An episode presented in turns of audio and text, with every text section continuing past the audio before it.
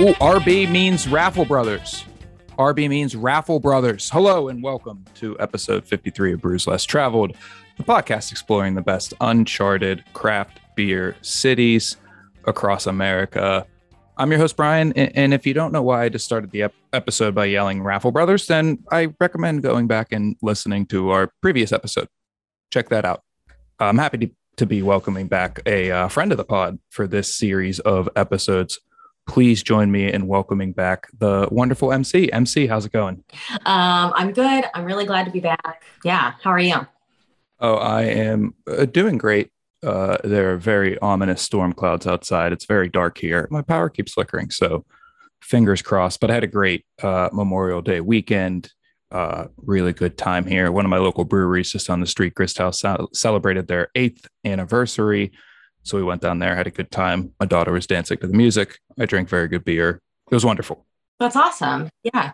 Our brewery just celebrated their 8th anniversary a couple weekends ago too. So must have been a good year to start breweries. 2014, I think. Yeah. Here in Pittsburgh, there was like 4 breweries at that time. So it was a very adventurous time to start a brewery, a craft brewery nonetheless. And you mentioned your brewery. You should plug your brewery. Yeah, not my brewery. Not your brewery. It's called Logboat, and we're in Columbia, Missouri. So, yep, we just celebrated 8 years. I did not go to the 8-year celebration because I was happily on a fishing boat in remote Ontario, Canada. So that's what I've been up to: fishing, drinking a lot of Labatt Blue. I saw that you were fishing on your Instagram. I didn't know you had crossed the border to do so. Yeah. So my dad and I have been planning this trip since before the pandemic. So we finally got up there, took a little remote flight on a little propeller plane out into the middle of nowhere, and sat on a fishing boat for like 3 days and caught walleye and pike and lake trout. It was really fun. Wow. That sounds like an awesome time. Yeah. We started talking about your brewery. You did something very cool since the last time we had you co-hosting on this show. Tell us about the beer that you brewed at Logboat. So I'll preface this by saying I am the first woman in these 8 years to work in production at Logboat. So pretty exciting that this year they encouraged me to brew a Pink Boots beer. So for anybody that doesn't know, the Pink Boots Society is like a women in beer society. It's international. And then there are like local chapters. So I am a part of the St. Louis chapter, which is like 2 hours away from me, not super close. So I'm kind of all by myself here in Columbia. We have a local chapter. But my bosses were really supportive of me being a part of Pink Boots Society and still wanted me to brew something. So they bought me the Pink Boots Hop Blend, which is just a blend of hops that Yakima Chief and Pink Boots Society puts together. They release for a collaborative brew day. And people are like generally encouraged to brew with the women of their chapter and their brewery on or around International Women's Day. So I was about a month late. I brewed mine on April 7th, but close. Still did it. Yep. And so I wrote a recipe and then I brewed on it's just like a little half barrel system. It's like a glorified homebrew R&D system that I brewed on. But I brewed a double dry hopped IPA with these hops that are, that was part of the hop blend. So the hop blend I used was, gosh, I'm going to get this wrong. It's been a while, but it was Idaho Gem, Laurel, Eldorado, and Azeka, I believe. Ooh. It was a really, really tasty blend. If you guys have had any of those hops, you kind of can gather what that beer is going to taste like a little bit. Fruit punch, basically. And it has changed a lot. It's like developed a lot since sitting in the keg for a little bit. I just kegged it I just have it on tap in the production facility. So we've just kind of been slowly working on the kegs a little bit, but yeah, it's like dry, but has a nice, like smooth mouthfeel to it, even though it finishes nice and dry. There's definitely a hop like bite presence to it. You know, I put in some 15-minute hops. So there's a little bit of like boil bitter hops to it, but then I mostly threw in everything at flame out, like 5 minutes after flame out. So it's very, very aromatic, like, yeah, nice and soft, but not so soft that you don't get any hops at all. So yeah, then I double dry hopped it, put it in kegs and let it condition for about 3 weeks. Nice. Pretty proud of the final product, I have to say. That sounds awesome. Well, I wish I could easily get to Columbia, Missouri and try that beer, but unfortunately, I don't think I can before it runs out. But well, next year I'm going to brew it on the big system and I'll send you a can about. That would be wonderful. There we go. The plan. Well, I'm going to hold you to it. I will. It's a new month, and that means we got a new featured city. And our next featured city was actually the home of one of my dad's favorite authors. Shout out, Dad. He's watching. Also one of my favorite authors, James Crumley, a town in the plains of the West, originally referred to as the Gate of Hell by French fur trappers that witnessed the bloody conflicts over bison in this area. This area would actually be known as Hellgate until 1886, when it was renamed Missoula, Montana. MC, have you ever been to Montana? I haven't. I'd love to go. All right. Well, especially now that they renamed that city. I don't think I would have gone when it was called Hellgate, but I'd love to go now. I 100% would have gone when it was called Hellgate, especially if it was like an all-day metal festival that like replaced Ozfest. Hellgate 2022. Get your tickets. 3-day festival.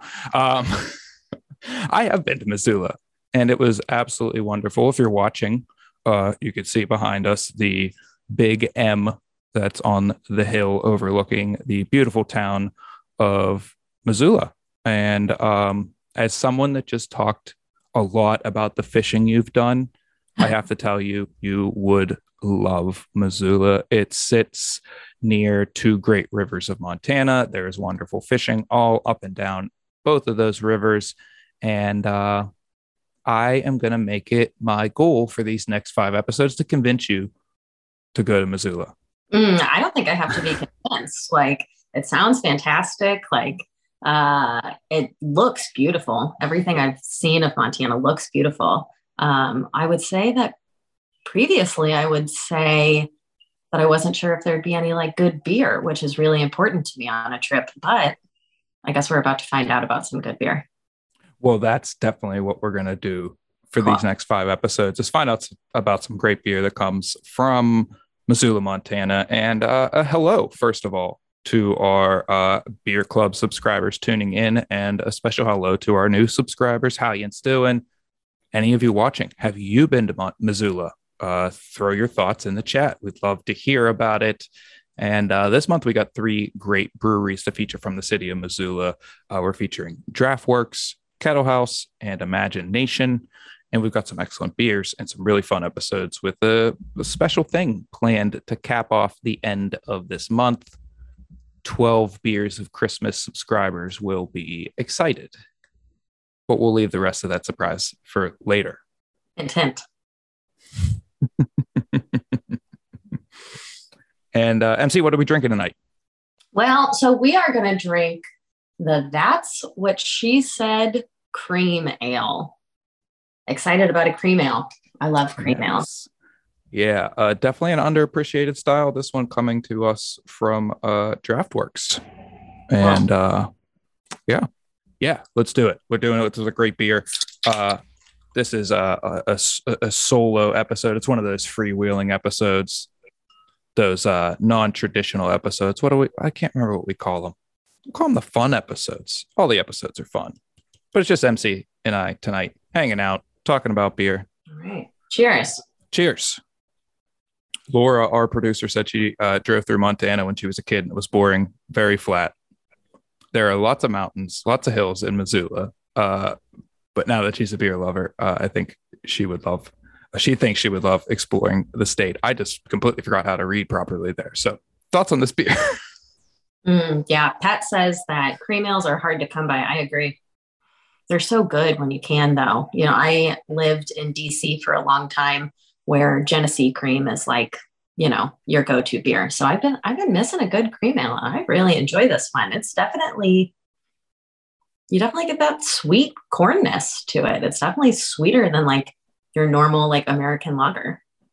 Yeah, and that's the cool thing about American cream ale, especially American. I guess they're all American style cream ale. Oh, I'm supposed to be the beer expert. I should know where cream ales originate from. I think they're American.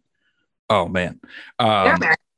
They're American? Okay. But I think they got kind of like honed in Canada, actually. Oh. Mm-hmm. I don't know much about that history. I know that, you know, German settlers were kind of the first in America, were the first folks to start to experiment with cream ales, but then they weren't super popular here because American lagers were very, very popular. Mm-hmm. And so the Canadians were really who like crafted this style until it became more popular in America again. That makes sense that the Germans would have influence on it, because I had read previously that when they first came over here to America, the barley here is much higher protein content, which right. makes it really hard to make really nice, clear, clean lagers. So they would often substitute corn for a lot of that. And, that's where corn kind of became a brewing grain, but there's lots of grains in this. This is obviously a very thoughtfully designed right. recipe. There's 2 row and Munich malts in here. There's also flaked corn and flaked barley. And I think those 2 flaked grains are what's really helping the mouthfeel of this beer, the really smoothness that everybody's commenting on, and Galena and Fuggle hops too. So there's a nice light hop character to it. Only 18 IBUs and a 5.2% beer, but they're there. They're there a little bit. Very, very drinkable. Yeah, very much. And as people are remarking, it's a style that you don't see very often. You know, Genesee cream ale is kind of like the model, the goat, I guess, yeah, of cream ales. But I think they're making a comeback. Just down the street from me is Grist House Brewery. They have their Creek Crusher cream ale that's on pretty often. And I think this new appreciation for crispy beers, mm-hmm. all the crispy boys and crispy girls out there are really starting to appreciate a cream ale as, you know, right. just a nice change up from a Helles, a Pilsner, a Kolsch. Right. Yeah. And I think that the, you know, the hop profile being a little different than what you might normally get out of like a German lager, out of like a Helles or a Pilsner or something, makes it a little more interesting. And also like the malt profile gives it a little bit more mouthfeel than those super crispy, dry, something. Sometimes you want a little bit more than something like ultra refreshing. And I think this is a nice middle ground between, you know, between an ale and a lager, which it, you know, obviously is, since it's brewed with ale yeast, but lagered to condition. So it's kind of in the middle there. Yeah. And I think you definitely wouldn't find Munich malt in, you know, your typical Pilsner. So it's nice. Like you get that depth of a big beer, but it doesn't have the finish of a bigger beer, and certainly doesn't sit in your stomach the same way a bigger beer does too. Right. Yep. I like that this time of year. Definitely good lawnmower beer, good porch beer, as they say. Nick and Nora said in 2015, they visited Tamarack Brewing Company. I saw them when I was in downtown. They said they only had 1 night in Missoula. That's sad. It's a good town. It's a fun town. So let's talk more about our featured city, Missoula. Missoula's a town about 80,000 residents. It's mostly fueled by college. It's there, University of Montana, and a hospital. There's a big hospital that employs a lot of people in the area. But there's also about 12 craft breweries in the city. So like, that's a pretty good amount of breweries for 80,000 people. Yeah, I would say that's a lot of breweries for 80,000 people. Yes. And statistically, I could prove that Missoula is actually 3rd in the country when it comes to breweries per capita. Quick recap on breweries per capita, mainly for myself because I absolutely messed this up on a previous episode. Breweries per capita means the number of breweries per 100,000 residents. And Montana at large has about 1 million residents and 105 breweries total. So you do the math, that's about 13 breweries per 100,000 residents, putting them third in the country. That's like pretty good. The only two states that are ahead of them are Maine and Vermont. Mm. Ever heard of the beer scenes in those cities or in those states? Like, okay. It's really good company to be in. Two states that are very well known. We could say those are brews more traveled, certainly. Right. Yes. Love that pun. Yeah. But I don't think most people would recognize Montana as that kind of a state that has appreciation for beer like that. Yeah. So, I mean, I think we've all probably had a Moose Drool and loved it. You know, you can definitely appreciate Montana for that, but I'm looking forward to like drinking some non-Moose Drool Montana beers, really getting to know the Montana beer scene a little bit better.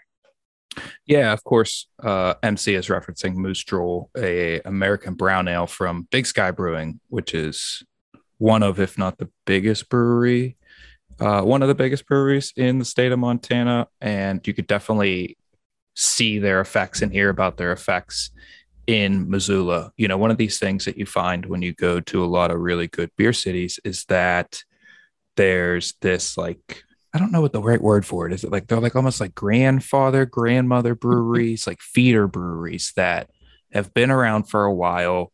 They grow because they entered in the distro era and they were able to grow at an exponential rate, make a lot of jobs for people, get very regimented and deliberate with how they do things and train people to be very, very good brewers, very, very good industry professionals. And then those people go out and start their own places or become a head brewer at another slightly bigger, you know, slightly big place or do something else in the industry that has an impact. And when you visit these breweries in Missoula, you hear about that coming from Big Sky, certainly. And does Big Sky focus on like American styles, or do they have like a concentrated focus with their beers at all that you see in the, you know, in the outpouring of beers coming out of Montana now?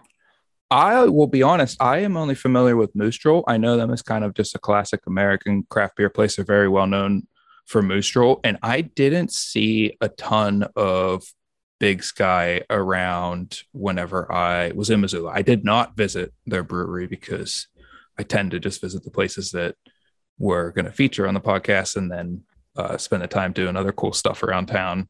Well, and it sounds like plenty of breweries to visit. You don't need to go to like the big ones. Yeah. I mean, sometimes I'll get out to another one just because it's like, I mean, what else am I going to do tonight? I got nothing else to do. I got no more meetings. My job is to go to breweries. Maybe I'll go to one more brewery. Maybe I'll go to one more. Tug my arm.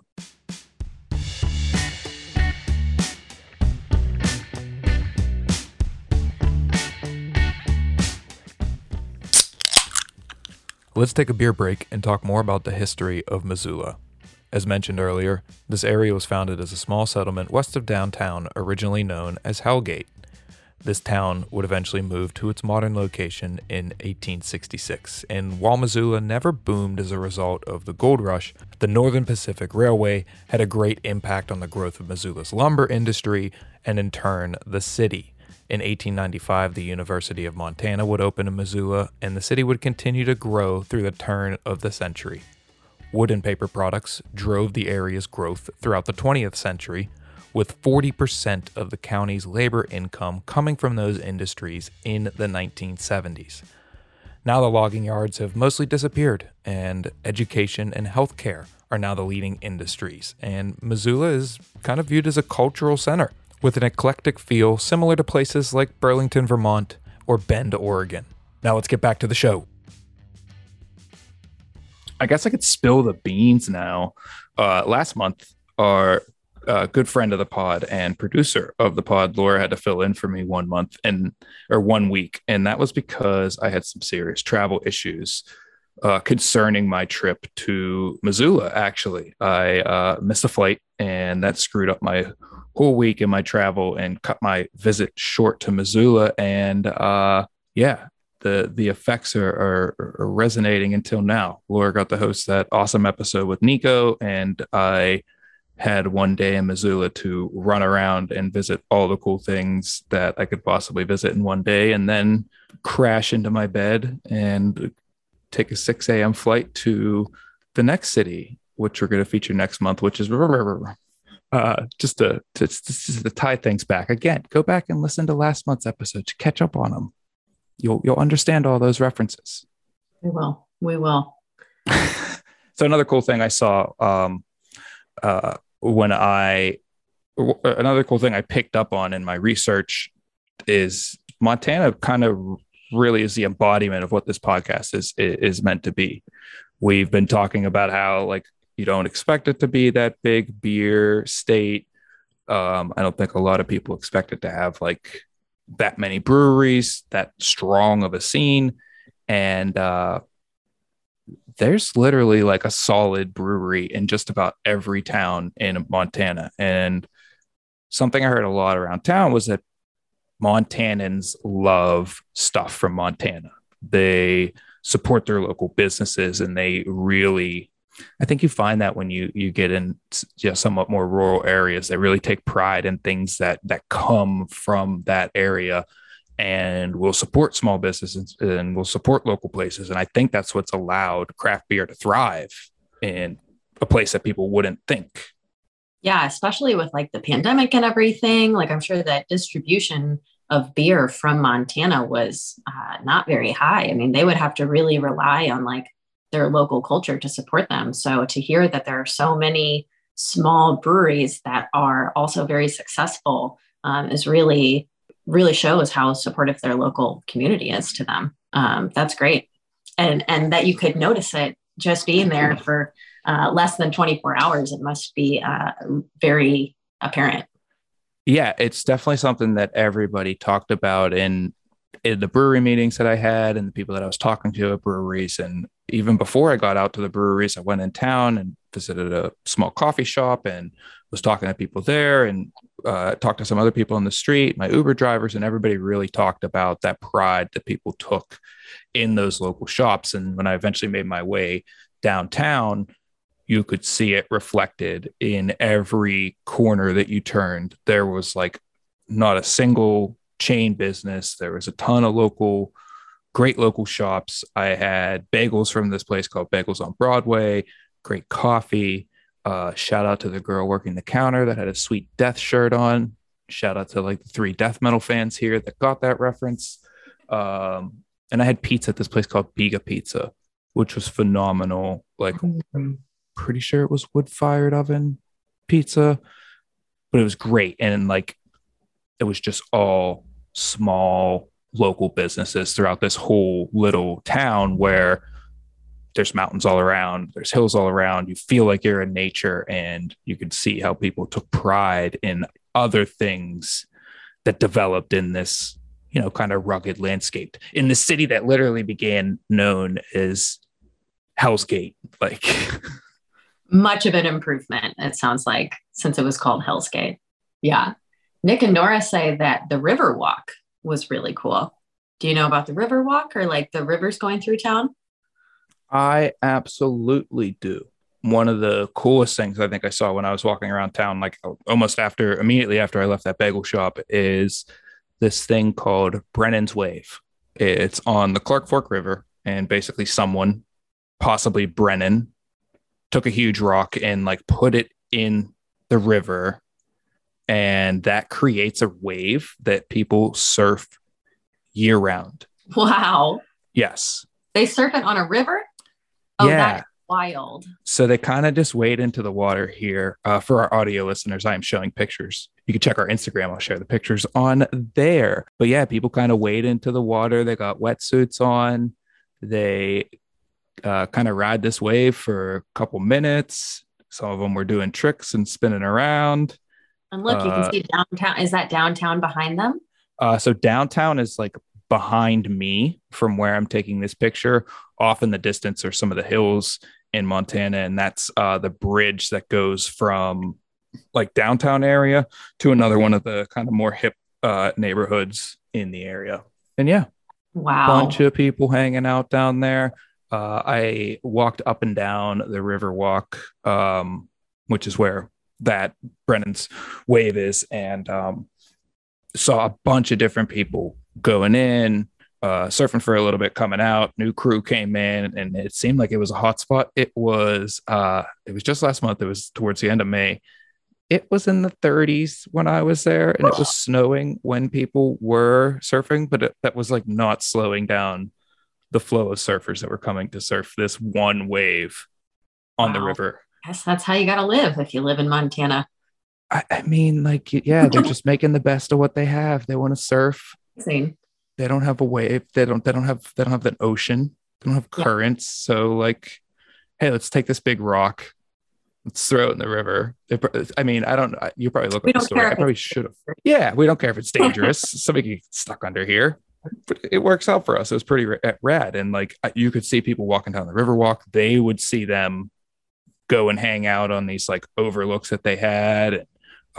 People were walking by and they knew some of the surfers, and you could tell it was like a thing that was just known in the community. And it was almost like a gathering place for people to hang out and, you know, shoot the shit on a Thursday morning and then go on with their day. Like, if you're surfing that early in the morning, like, that's the start to your day. What else are you going to do that day? Like, that wasn't the thing that they're doing for the day. That's just like, right.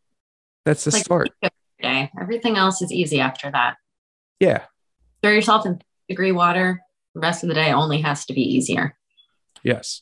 It's all downhill from there. And that's the proper use of that expression. That's the pet peeve that I have. Everybody misuses that expression. I agree.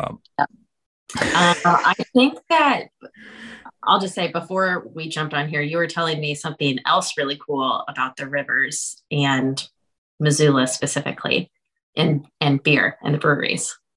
Oh, I was trying to say that for next week. Oh, I guess we'll have to just wait to find out. Yeah, we'll talk about it next week. There's a very cool company that operates there that combines our love of rivers and our love of beer. But as Nick mentioned in the chat, some of the weirdest beer laws in the country, wildest as well. All the breweries close at 8:00. If you make beer on site, like if you have like a brew pub model, which, you know, these are mostly small breweries, most of them do, they can only sell you 48 ounces of beer per day. To consume? Or can you only take away 48 ounces? Good distinction there. To consume on site. Okay. I don't know if they had any restrictions in terms of beer you could take with you, but yeah, you could only have 48 ounces on site. All the breweries closed at 8:00. Some of them closed at 10:00, but those were the ones that had like, they had some separate address or separate loophole thing that they were working, where this building that was connected to their brewery was their tap room and it had a different address. And because it's not the same address, they could stay open till 10:00 and then they could kind of skirt those laws. That's one of the funny things you see is like producing it if they're a different business. Yeah. Well, not even different business, different address is what the brewery, what one of the owners at DraftWorks was actually telling me. Just different address, and people do it. So weird beer laws will not escape us. Yeah. Like, I don't know. One of my favorite, M. Sauter, I've probably said this on the podcast before, Pints and Panels, she says you don't have to drink a lot of beer to love beer. And I think that, you know, maybe we could all learn from Missoula a little bit, you know, that 48 ounces of beer might be plenty. I think that's a great idea. It's not bad. And it makes sense in a place like Missoula where a lot of people live just outside of the town, and if you got to drive on like probably not dark a lot of highways, not a ton of walkability. I can't remember if there were like big street lights on the highways either. Like it seemed like it was very dark when it was night. Pat asked, yes, they do tasters. I got a flight at DraftWorks, but it still just counts towards your 48 ounce limit. weird beer laws. Shout out to our friends from Minnesota who won some great new beer laws last month. We're going to be pulling for our friends in Montana to maybe get some of those loosened. I don't disagree with you, MC, but I don't think they should regulate it and be like, you can't have more than 48 ounces. If we all want to take in the practice of hey, I'm going to limit myself to just 2 at this place tonight, and I'm going to call it a night, good for you. Right. I think that's something we should all try, but I think it's kind of. Also, 48 ounces is very different to a lot of people. 48 ounces to me, that is a lot of beer. I am 4'11". I am a very small person. So 48 ounces of beer is plenty. That is not the case for everybody. I mean, that is a pretty sufficient amount of beer. What is that? Three pints. 4 12-ounce beers. 4 12-ounce beers. Oh yeah, that's why I think in pint math. I couldn't do the math in my head, but yeah, everything I had was 12 ounces that was served to me. Either 12 ounces or 4-ounce tasters. Yeah, I guess that's cool. Just have a few, but I don't know where I'm going for this. I'm bordering on advocating for people drinking a bunch of beer at breweries and being able to go to other brews, and that's not something I want to. I don't want to advocate for that, and okay. I don't have a joke to come out of that either. Just really crashed and burned out of that. You might have to go to a couple of different breweries if you want to drink more than 48 ounces. That said, almost every brewery opened at 12 or 2, even on Tuesdays and Wednesdays. So they kind of bridge that gap, give you some time to drink, take some beers home, spend time with your family, Go on a walk. You're in Montana. Yeah, go on a walk. Maybe I'm getting this all wrong.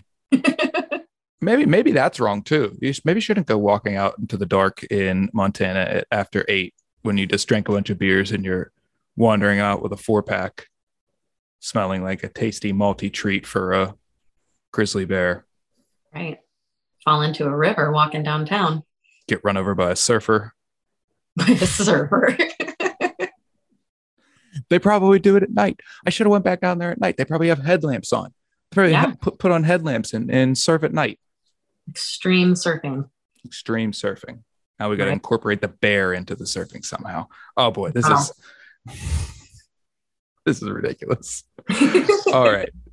I'm excited to share more about Missoula over these next episodes and excited that MC will be joining us. MC, anything else you're excited to learn about in Missoula? I know so little about Montana in general that, I'm just looking forward to learning everything. All I think about when I think about Montana is a lot of space and, big sky country. And I'd love to hear more about the culture and the culture around the beer, what people like to drink up there. Yeah, I'm just excited to talk to some folks and see what gets them excited about beer in Missoula. And we are most certainly going to do that over these next few episodes featuring Missoula. We got great beers, great breweries to feature. We got some great guests lined up for our later episodes, our coming up episodes. It's great to have MC back. MC, plug the brewery you work at again. Everybody go to... It's called Logboat. It's called Logboat. We're in Columbia, Missouri. We don't distribute outside of Columbia or outside of Missouri. We distribute all through Missouri. So if you're near Missouri, in Missouri, pick up some Snapper IPA, some Bobber Lager. Those are my favorites. Mammut, English Mild. Those are my favorites. You guys do it English Mild regularly. I know how you feel about it, English Milds, Brian. Yeah, that's. Oh, man. I gotta make my way to Missouri. Long time, not very long time. Followers of the podcast will remember that Missouri was the first state that we featured when I took over. We featured Kansas City, and MC was our co-host there. So I gotta get to Kansas City. I gotta get to Columbia. I have been to St. Louis as a little kid. No, I did not drink beer. I was 17 when I went there. You gotta go back. There's so much good beer. Yes, side project. So many good breweries. So many good places. So yes. Anheuser-Busch. No, I'm just kidding. Okay. No, their tours are supposed to be really fun. Seriously. It would be cool to see a big... Everybody listening, don't think of Missouri as a non-beer state. It is a heavy beer state. Come visit after Missoula. Yeah, kind of make a little trail. But that's what we're doing here at Brews Less Traveled for you. We're making a little map so you can take a road trip. Shout out to the first person that does the exact road trip that we're trying to plan on here. You have a beer at a bar on me for the rest of your life. Boy, I hope that is a promise I don't have to uphold. But shout out to DraftWorks for providing great beer for this episode. We'll have some more beer from them next week, and we'll definitely learn more about that brewery from our guest, possibly guests, next week. Until then, you can learn more about DraftWorks at draftworksbrewery.com. If you like this show and want to support us and try awesome beers from small breweries across the country, then head over to brewvonit.com and sign up for the beer club. You can also follow us on Facebook, Instagram, YouTube, and Untappd. We'll be back next week with another episode. But until then, stay safe, be kind, and support your local breweries. Cheers, everybody.